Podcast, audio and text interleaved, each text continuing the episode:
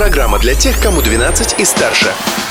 Колесо истории на «Спутник FM.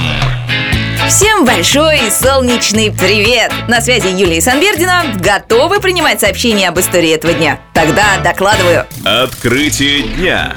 В 1923 году в этот день было принято постановление о строительстве в Москве на Всероссийской сельскохозяйственной выставке Башкирского павильона. Красивое величественное здание в восточном стиле с изящной, покрытой живописью башней было открыто 25 мая 1941 года. И в день открытия павильон Башкирской АССР посетило свыше 11 тысяч человек. К сожалению, вскоре началась война, и выставка была закрыта досрочно, а возобновила свою работу только в 1950 1954 году.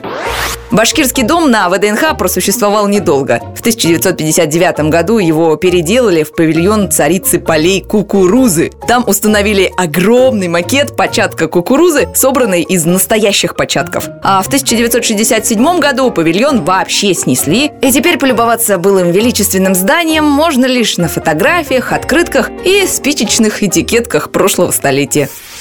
К юбилею Победы.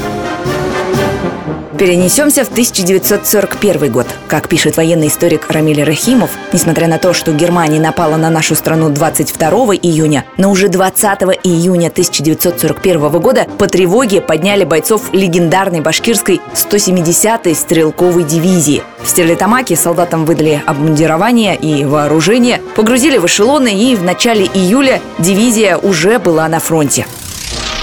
То, что сделали в 1941 году 170-я дивизия из Стерлитамака и Давлеканова и 186-я из Уфы – подвиг. Вместе с другими соединениями 22-й армии бойцы приостановили ход фашистского блицкрига. До этого времени захват городов немецкой армии шел по расписанию, а под Великими Луками, где их встретили солдаты из Башкирии, немцы вместо нескольких дней задержались почти на месяц.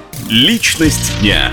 А еще в этот день, в 1868 году, родился один из самых знаменитых уфимцев Иван Степанович Якутов. Руководитель марксистского кружка железнодорожников Уфы, первый председатель Уфимского совета рабочих депутатов. Судьба его была трагична. За революционные действия Якутова приговорили к смертной казни. Но память о нем в столице Башкирии сохранилась. Именем Якутова, как вы знаете, в Уфе названы улица и парк.